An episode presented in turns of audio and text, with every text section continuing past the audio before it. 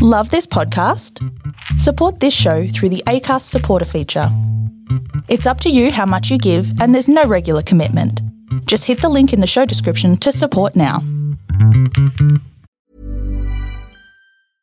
Ryan Reynolds here from Mint Mobile. With the price of just about everything going up during inflation, we thought we'd bring our prices down. So to help us, we brought in a reverse auctioneer, which is apparently a thing. Mint Mobile unlimited premium wireless. Ready to get 30, 30, bit to get 30, bit to get 20, 20, 20, bit to get 20, 20, bit to get 15, 15, 15, 15 just 15 bucks a month. So, Give it a try at mintmobile.com slash switch. $45 upfront for three months plus taxes and fees. Promo rate for new customers for limited time. Unlimited more than 40 gigabytes per month. Slows. Full terms at mintmobile.com. There is a story for everyone here because every story matters. Welcome, everyone, to this Storybox. This is the place to be if you are a lover of stories, learning new and interesting things, and if you want to grow abundantly. My name is Jay Phantom, and I believe it's my purpose to help you realize your worth and become the greatest and best version of you possible. I am grateful that you're here today. Now let's journey into this storybox together and hear more about whose story will be unboxed today.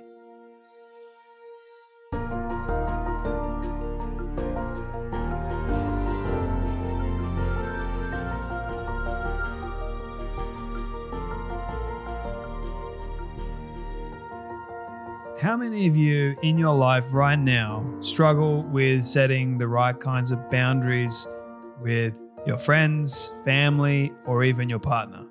Well, my guest today is none other than one of the best therapists uh, I've been able to have the privilege of speaking to, Nedra Tawwab.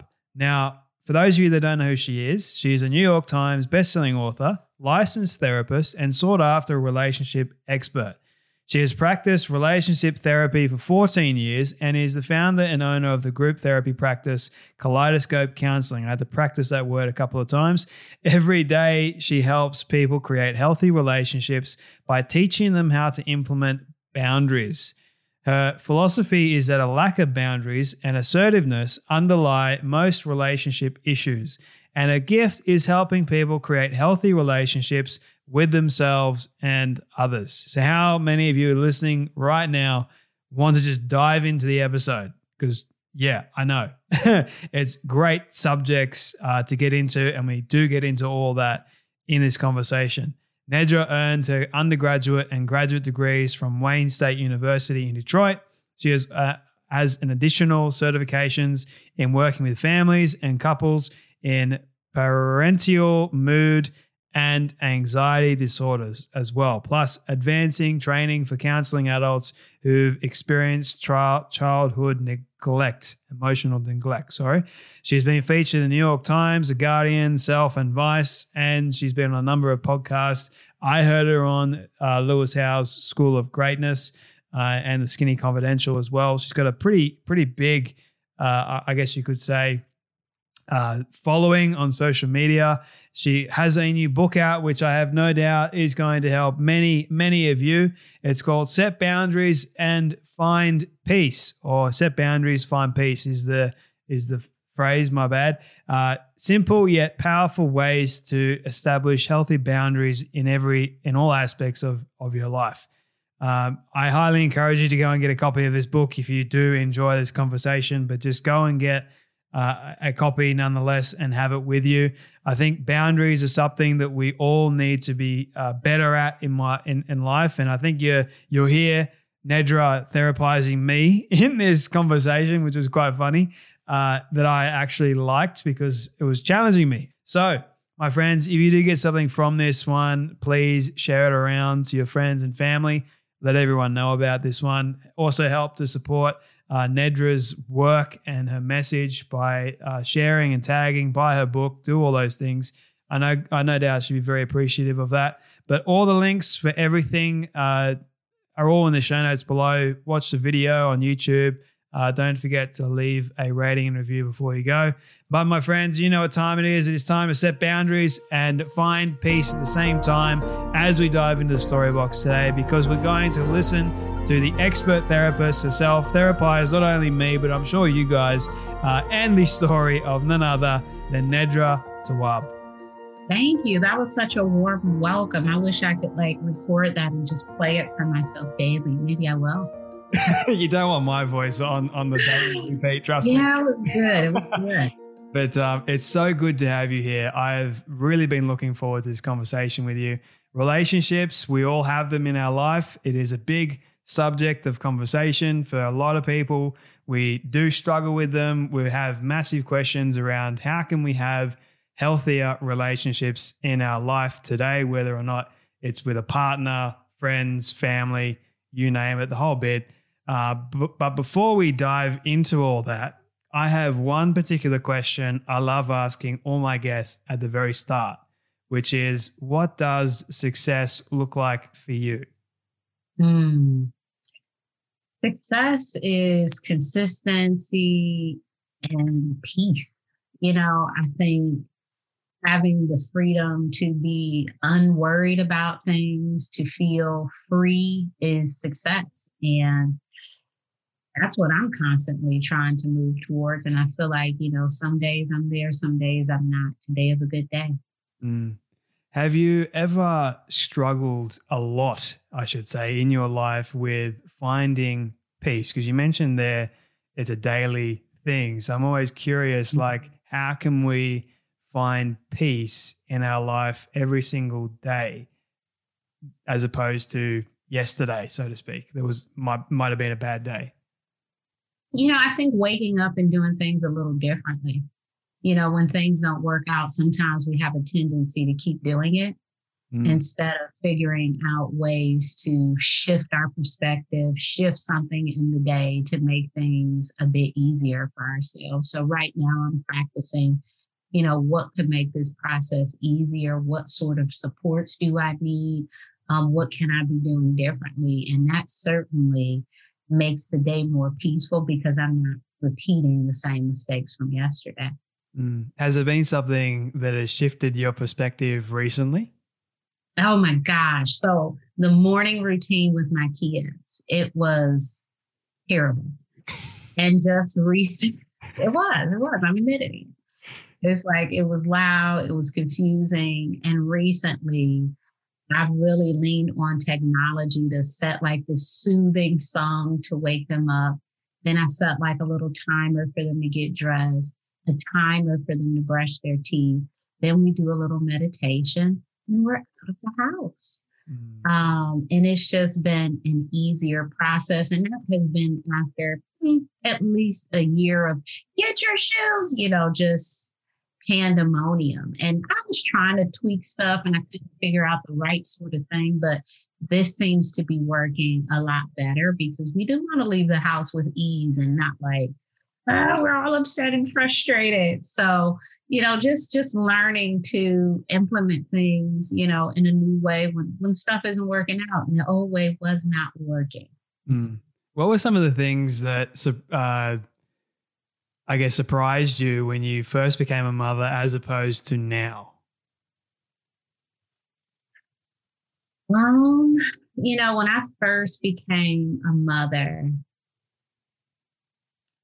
I was very, very, I remember the first week with my daughter, we didn't sleep. Like we held her all day, my oldest daughter. We didn't know what to do with her. Like we thought we had to hold her. And then I don't know if we told someone about this and they were like, you know, you can put her down. I'm like, like we were taking shifts, just holding her, like while she slept, while she, it's like, let's just sit here and hold her. mm-hmm. And now I know that, you know, kids need autonomy too. Mm. And that autonomy uh, is something that helps them to be better people. They're constantly fighting to have their independence. That's why we get so many no's from kids because mm-hmm. they're trying to gain like this power and freedom over themselves. And the more we can honor that for them, the, the happy they'll be. It's like, well, you know, I mean, yeah, sure, dress yourself. Do I really care about, you know, things matching? You know, go ahead, put your shoes on. It will take longer. So, you know, it's it's things that, you know, we have to learn to be patient around as they are learning to do things on their own. So at first I was like, no, I have to I have to hold you. I don't know what to do with you. And now I'm like, okay, I think you can figure this out. And, you know, lots of times they do. And when they don't, I encourage them to ask for help. Mm. I think the autonomy factor is is an important uh, lesson that we all need to learn. Um, each and every one of us, we sort of we we need our alone time to unwind and refresh. I I know that I need it. Uh, mm. But what I'm fascinated by for you, Nedra, is what have your kids taught you about having healthy relationships? Mm. Yeah, I would say I was pretty decent with boundaries, but when I had kids, it the time that you have for things is reduced. And the time that I have for unhealthy relationships became extinct. you know, it's just like, I don't have time for this. I don't have time for the drama, the chaos, the, you know, a lot of these things because I don't have a lot of time to myself. And the time that I have to myself, I wanted to be in peace and quiet. I wanted to be relaxing, restorative, leisure. I don't want to be arguing with people or, you know, feeding into their drama and those sorts of things. So it really helped me with time management, which was, you know, in some cases, relationship management. Mm. And it's not that I completely cut people off, but I certainly reduce some frequency in some cases. And I'm still doing that when I notice that, oh, wow, this situation is, you know, something beyond what I can put energy towards at this time. Mm. So is it truly possible when we say the word healthy and we put it in front of relationship, automatically my mind goes, yeah, no, that's not possible. but I'm I'm curious, is that actually possible? Like what do we need to do in order to achieve a healthy relationship? So there's a difference between healthy and perfect. Mm-hmm. Healthy relationships are possible. It's like you can be in good health and eat pizza right? It doesn't mean, oh my gosh, now you're in bad health. It's like, no, you can you can still do things and it not be perfect and it's still something that's healthy. And so I think of relationships like, you know, we can argue with people and it be a healthy relationship. That doesn't mean it's unhealthy. I think arguing, finding a solution and resolving, that is healthy. Mm. So it doesn't mean the relationship needs to be argument free or there is no problems or you agree on everything. That's just not realistic. We are different from people. We all have different needs and therefore we do argue sometimes. We do disagree. That's normal. But I think in terms of being able to come back together, being able to reconcile, those are very healthy things in a relationship. I can't think of anyone who I 100% agree with, but I certainly will say, hmm, that's an inter- interesting perspective. I can, you know, respect their opinion. Mm. I've heard of some stories of people that haven't argued, they haven't fought in their relationship, and their marriage or their overall yeah relationship with each other is absolutely outstanding. So, mm. is it? I guess what what I'm trying to ask here is is having like, is it inevitable really to argue, to fight back within relationships? Or can you have, I guess, is it, is it uh, unique to have people that don't argue, that don't fight, and still have a healthy relationship, or is arguing actually healthy?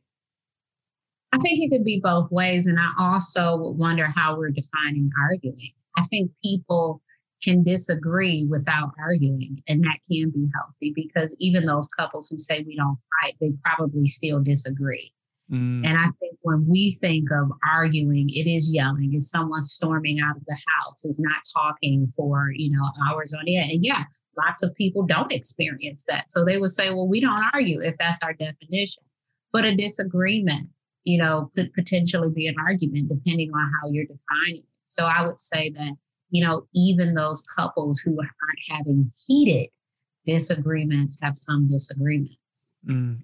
Have you had like an argument in your life that you thought that you could never, it wasn't possible to actually recover from? Um, I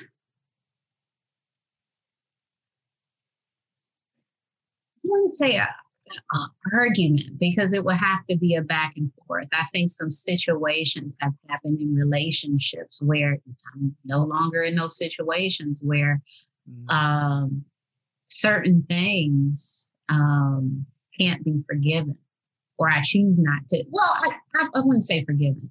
They can be forgiven, but I choose not to continue in the relationship. Mm. Um, for me, um, trust is a really big thing. I think for a lot of people, but it's, you know, it's one of my highest values. And if I can't trust people, I don't even know what a relationship could look like. Mm. Which is another because, big, big topic in of itself. yeah, yeah. It's like, I, I don't know what I can do anymore if I can't trust you. And so, because that's such a big thing, I have you know, some relationships where trust was violated. Maybe I said, okay, I'll try again. And, you know, they did it again. I said, oh, you're an untrustworthy person. This wasn't a mistake. Mm. That's what this is. This is a pattern of behavior. And I am tolerating it now. Got it. Mm. So, you know, in those situations, I think that, you know, we make a hard choice or we decide to, you know, stay in a relationship and hope the person will change. Mm. I could go into the topic of trust and building trust in relationship, mm-hmm. but I want to get to boundaries in just a moment. But what I'm curious about is I want to sort of backtrack a little bit and ask you what sort of interested you in becoming a therapist in the first place? What was the the catalyst for you? Um, I've always been the sort of person who loved to listen to people talk, and I like to talk as well. Um, I remember when I was in elementary school, I would hurry to finish my work, and because I just wanted to talk. I'm like, okay, I'm done. I finished it. All right. What were you saying? I just wanted to be in conversation. In high school, I remember we would skip class and we would just go sit and talk, me and my friends.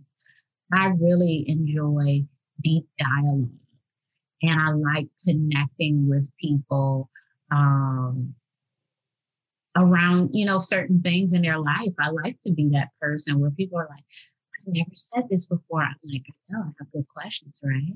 You know, like I enjoy that. I enjoy getting people to open up, getting people to um, look at things a little bit differently because I truly believe that talking is healing.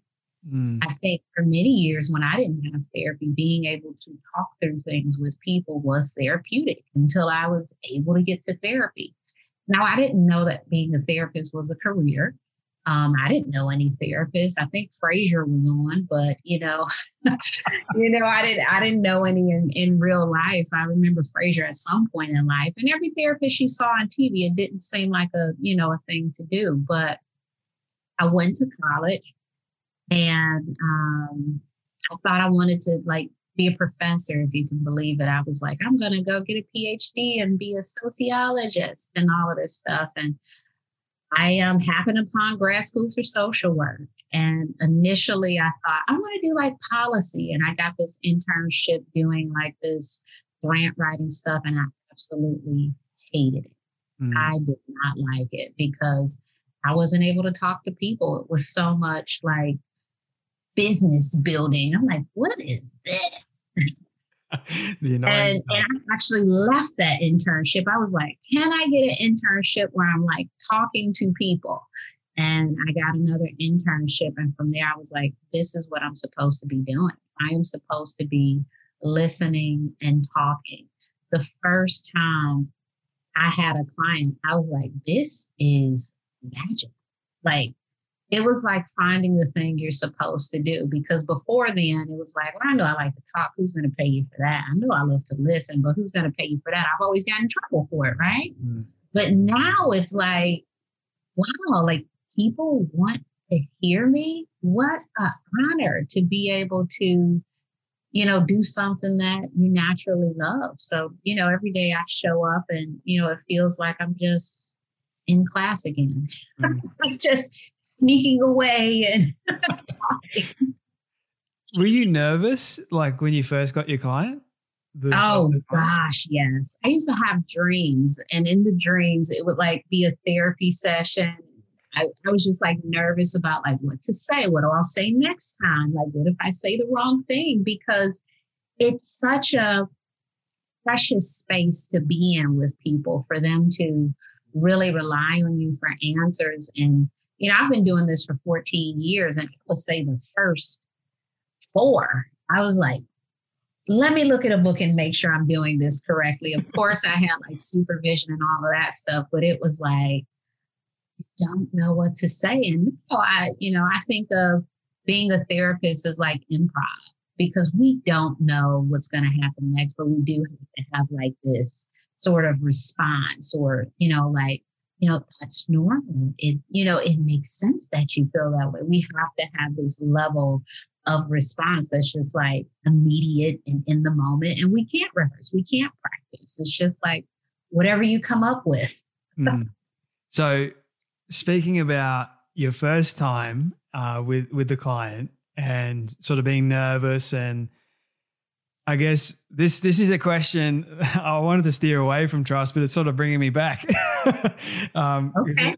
It, it, I'm curious about your, your first moment of building trust so that that person could be vulnerable enough to open up. Because I feel like in order to be vulnerable, we we got to somehow trust another person wholeheartedly. Mm-hmm. So in your experience, how were you able to do that? People want to talk, even quiet people. I think there's an assumption that quiet people don't like to talk. And I'm like, can you tell my quiet friends that? Because they don't stop talking. um, so people like to talk. What stops people from talking is how the people around them listen, mm. um, the feedback they receive, the judgment they perceive from others. And so when you take some of those things out of the room, when you say things to a therapist and my face is straight, when you say these things that people are just like, and I'm just sitting there like, okay, say more. It's like, what? what just happened? Mm. And so you build trust by allowing people to share their story and not being judgmental about what they're saying. You build trust about, you know, around letting them just talk sometimes, you know, I'm looking at your background and just sometimes just talking about things like, what's your favorite movie? Why do you identify with that character? When did you, you know, how many times do you think those sort of things make people talk about themselves and they don't even realize it? Because if you identify with this character, that character has something to do with you. And so now I'm figuring out, like, oh, okay, so you have this adventurous side and people can freely talk when we find topics that they can really dig into. I've had clients where, you know, it's taken, you know, weeks to get them to talk about the stuff that they came to therapy for, but they certainly can talk about, you know, the housewives or, you know, like all of these reality shows. But they're what they're doing is like gauging how I respond, gauging my personality they're trying to see, can I trust her? Can I say this stuff? And so you let it go and you, you know, you allow people to talk about those things that make them feel really comfortable. And eventually they are talking about the deep and heavy stuff. Mm. Sometimes I struggle to be quiet on my own show because I I have so many stories and I'm like catching myself, okay, I want to talk here but I'm like, no, my job, ask the question, get the other person to talk. so yeah, that's the cool thing about Instagram and a, big part of why I started it because as a therapist, I'm listening. Mm. I don't get to talk a lot. Sometimes my clients are like, Do you have anything to say? I'm like, um, yes, here's the thing. And so doing, you know, the podcast, writing a book, creating content, that is my time to talk. But in the therapy space, the time really is to listen, maybe to have some back and forth banter, but it's really for you to share your story. And any story I share is to help you connect more with your story. Mm. Do you have a list of questions that you sort of run through with each person, like in the moment? I don't. I don't. Um, I have some in my head. I have some in my head that are just like general questions that I'll, you know, ask people like our first visitors. So, but no, I don't. I don't have any general questions because people are so different and they'll take you different places. Mm. Do you have a favorite question you love asking all your clients? Not what's wrong with you. No, no, not, not not what's wrong with you. But I do like to ask them about trauma, and I give them some examples. you know, have you ever been in a car accident? Has someone ever died abruptly that you were close to? Have you ever witnessed something that you couldn't stop thinking about? Because sometimes people have trauma and they can only think of sexual abuse, homelessness, and physical, you know, like these very extreme things. And we can be, you know, really going through things just based off of a teacher that we were really close to dying abruptly in the middle of the school year. Mm-hmm. You know, like it's so many things that we can be having a response to. So I do like to ask people, have they ever experienced trauma and then give them some examples. I love that answer because trauma is something that I like speaking about as well, having experienced quite a bit of trauma in my life. And then I love having the conversation around it. I think it needs to be had a lot more. Uh, I want, but I want to steer it towards you. Have you actually experienced trauma in your own life? Oh, yes, for sure. Um, and I think that that helps you to help people. Because a lot of what I get is like, you know, how did you know that? And it's like, well, you know, I, I have a life too. I'm a person. I've experienced things. And if I haven't, you know, maybe someone around me has because, you know, all trauma is not my trauma. Sometimes it does come from other people. But mm. I think, you know, being able to tap into how I have felt about things is certainly helpful to other people. I think of when we're going through stuff and some of the worst things that we hear from other, it'll be okay. It's all right. I remember I was in this car accident one time. And um, as you can see, I wear glasses, and my glasses flew off in this accident. Someone hit my car, totaled it. My friend and her boyfriend were in the car and when I got out the car, I couldn't see, and I kept saying, Where are my glasses? Where are my glasses?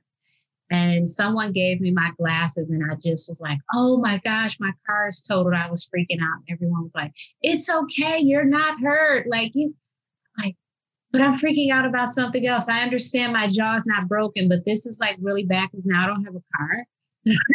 Can I please have whatever I want to freak out about in this moment, people? Mm-hmm. Um, and so that, you know, that taught me like when we're going through something traumatic, sometimes the people around you don't know what to say. And they're just, you know, they're just pulling at straws. It's okay. You'll be okay. At least this. And, and you know, and it's like, yo, just let me be upset. Mm-hmm. I just need to vent. I just need to be upset about these things. This is not the moment to make me feel better because it literally just happened. Mm. You needed to have your moment. And I think I needed to have my moment. And I think understanding that for people that do go through trauma, don't sometimes it's better to listen than to say anything. Like just sit there and just be quiet. Allow mm-hmm. them to just be in that present moment and feel. Mm-hmm. And that that can also help them heal. And, yeah. Um, I think that's a that's a powerful illustration, like you just pointed to, because it kind of we have to set that boundary for ourselves. I believe mm-hmm. to not want to help. I mean, like each and every one of us, like for me personally, I want to help someone that is in pain. I can't help it. but I think sometimes we do have to set that boundary eh, in order to stop our, ourselves in that present moment. I mean, maybe later on we can help, but in that moment, not right now. Is that is that accurate? Yeah, and I often wonder is what we're doing actually helpful? Because sometimes we aren't being helpful. We're just doing something. Mm. Good question. Yeah, I, and, and I think we get in this mode of like doing things that's not actually helpful. That's not what the person needs. You know, when when people are in my office and they're crying, you know, I don't try to stop them.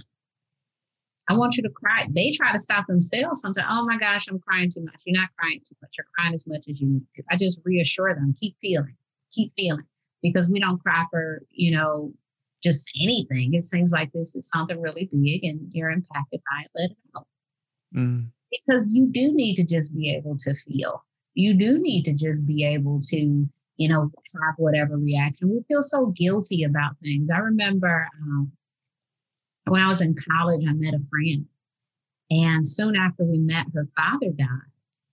And, you know, I was like, oh my gosh, I'm so, so saying all this stuff. And she said, hey, me and my father didn't have a good relationship. I'm upset that he died, but, you know, it's complicated. And I said, oh, okay. Mm-hmm. Okay, got it. Wow.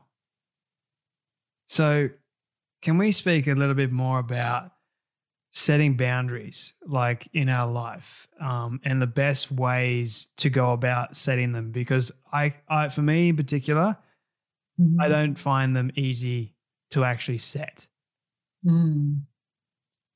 Yeah so I, I think what would be a wonderful exercise is for you to think about the boundaries that you already have and what makes you e- what makes it easy for you to have those boundaries because you already have some boundaries i don't know what they are but you have some and I wonder why are those things easier to implement than the ones that you're avoiding or the ones you're not setting?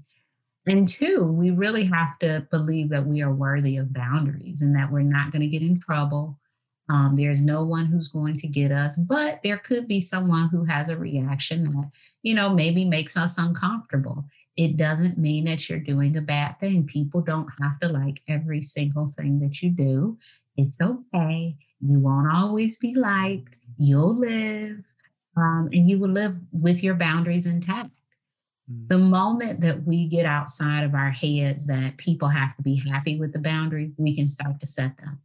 The biggest thing that gets in the way is what will they think? What will they do? How will they feel? What's going to happen next? All of these what ifs, assumptions.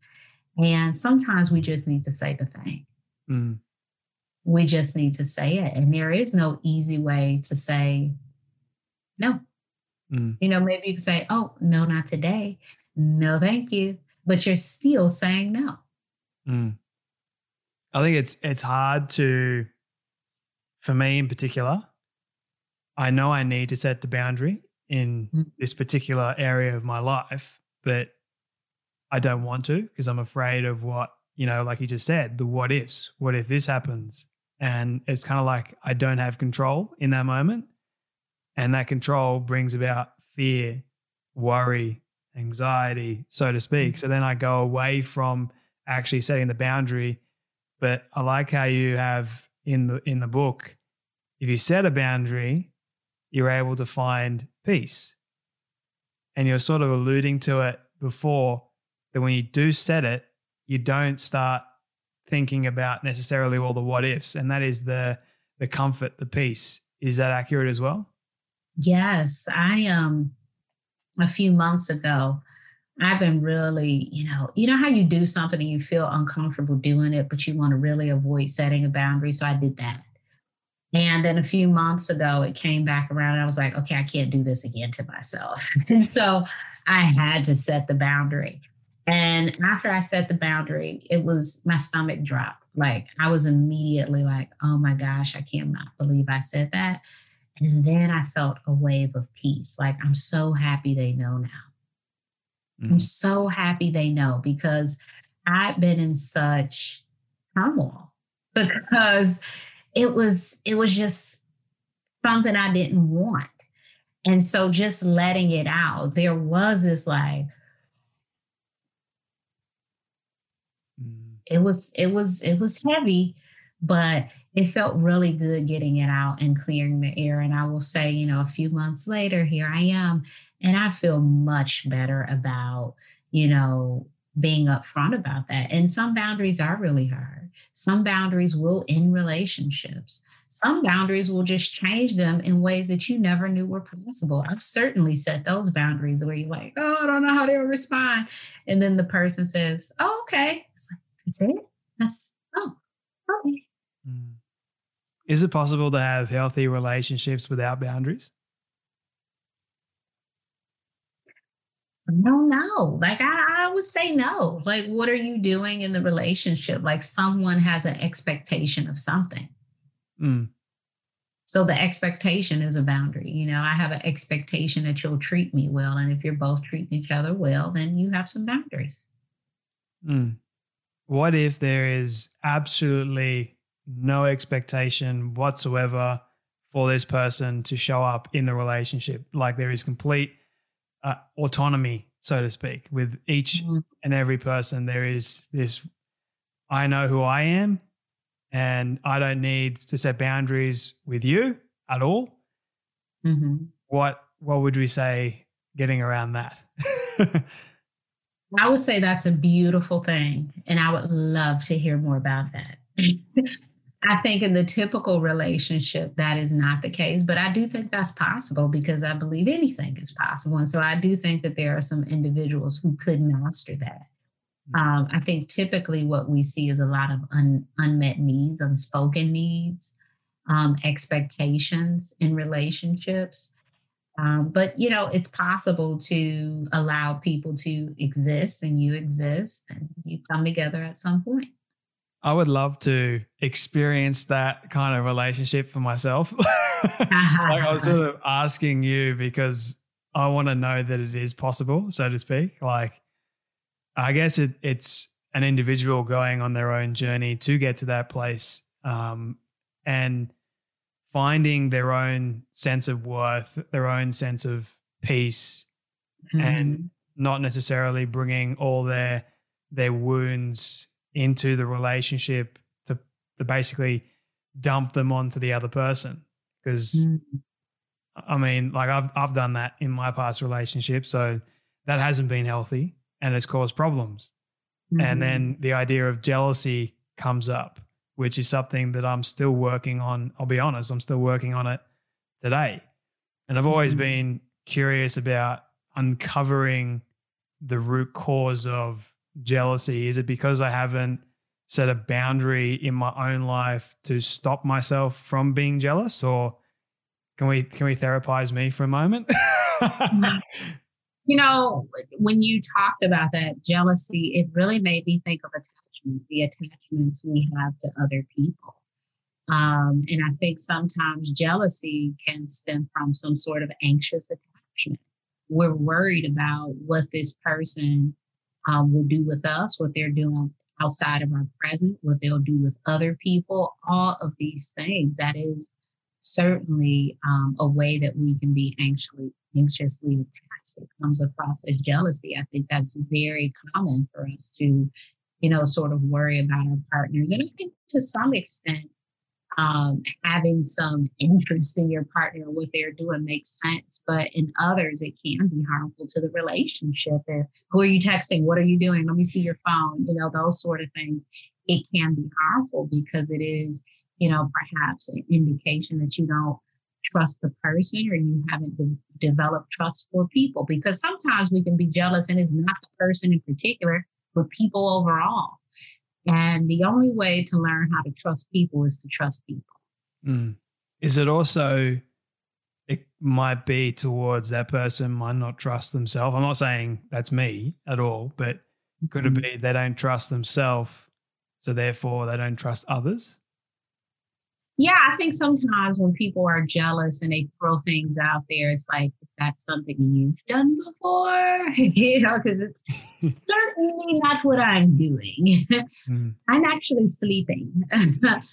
um, so, you know, I think sometimes people will put things out there, project, you know, some of the things that they've experienced or some things that they've done onto others. And, you know, it is important for us to work through our stuff um, while we're in relationships or even before we get into them to make sure we're not bleeding our you know injuries onto other people mm. i sort of want to backtrack a little bit and sort of touch on helping others and mm-hmm. so you're a therapist that has no doubt helped countless people um, and has there ever been a case for you where you haven't been able to help that person, all those people?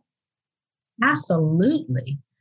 Um, but my job is not to fix people. So I think planting planting seeds is helping.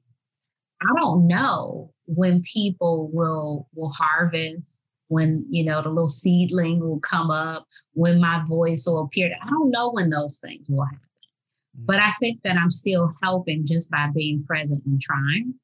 Um, and I can't make people change. And you know, early on, I did a lot of work with um, kids as a therapist, and I realized, oh, I, I did not like working with kids because you the outcome it takes so long to see the outcome. Oh my gosh. It's like okay i'm doing all of this work. I don't know what's going to happen with this kid. And it was just like i i need something that's a little more tangible. I feel like with adults it's like you see a little bit more with kids so much of who they are has is out of their control you know something can happen with their parents and you know all of these sorts of things that i was like you know I don't know if I like this as much as working with adults where I can see a little bit of something and I can say some things that will eventually penetrate.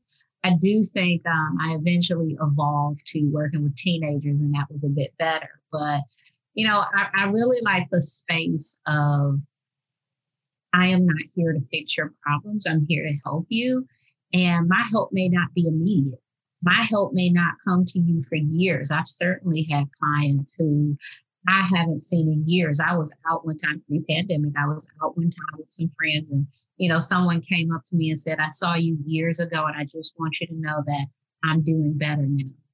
Mm-hmm. This was years, you know, this was, you know, I think it was, you know, a few years ago. And so this person left abruptly. I didn't know the end of their story, but, you know, eventually, I guess, you know, whatever we worked on, it did help. And so it may not be today, this week, next month. I just want to sprinkle, you know, some of these things that could be helpful at any point when you want to use them because I'm not always applying the things that, you know, could be good for me. And so I expect that other people don't either. And that's okay. Mm. Nedra, I appreciate your time today. I've got two final questions for you, if you don't mind, because I do want to be respectful of how busy you are. Um, really enjoy this conversation, by the way. I could talk to you for ages. That's the you know, God honest truth. um, so, your book, Set Boundaries, Find Peace. If I was to pick up a copy of it right now and turn to any page or chapter that I could get the most out of just by looking at it, what page or chapter would you recommend that I turn to? Oh, wow. I love chapter nine. Um, chapter nine is the chapter where I discuss boundaries with yourself.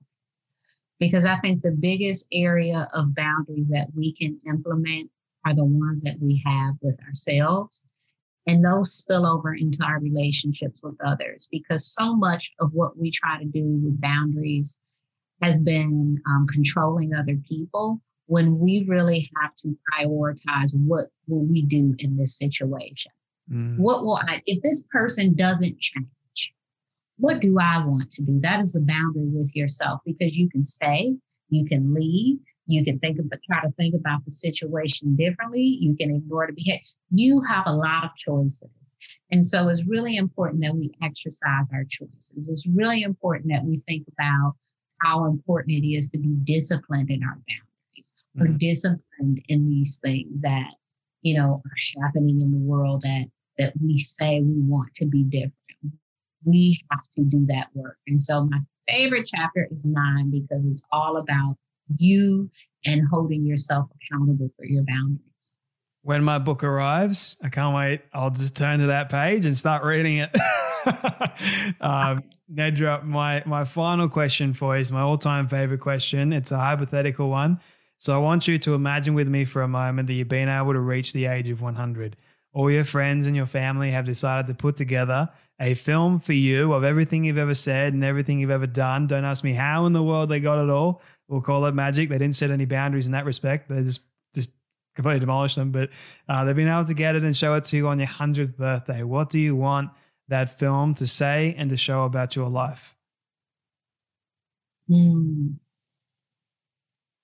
Wow, what a good question. I would love that film to show my progression as a human. You know, I would love for it to be, you know, a little baby me, older me, and some audio clips of me talking because, you know, I, I would like it to reflect like when you go back and read your journals and you're like, what?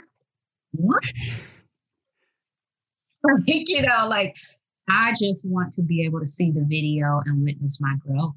Mm. I feel like that's a perfect send off message today. Thank you so much, Nedra, for your time, your energy, everything that you're putting out there into the world, and for being a guest today and sharing your story on the Storybox podcast. Where can people find you and buy a new book?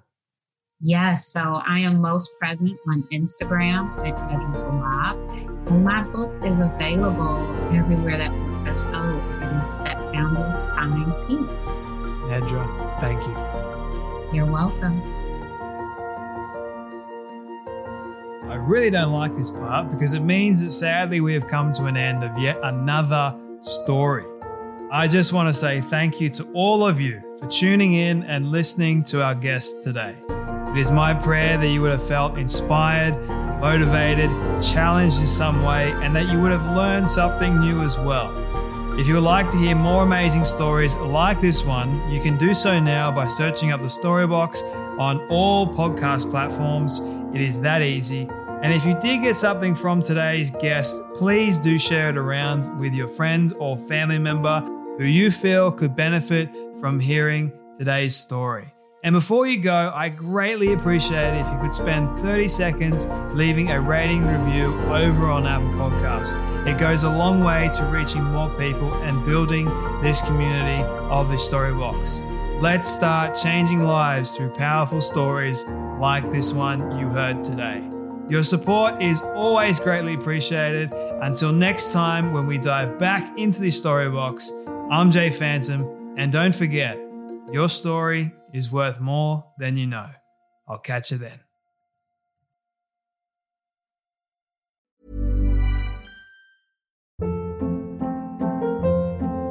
Hold up. What was that? Boring. No flavor. That was as bad as those leftovers you ate all week. Keke Palmer here, and it's time to say hello to something fresh and guilt-free. Hello Fresh. Jazz up dinner with pecan-crusted chicken or garlic butter shrimp scampi. Now that's music to my mouth. Hello Fresh. Let's get this dinner party started. Discover all the delicious possibilities at hellofresh.com.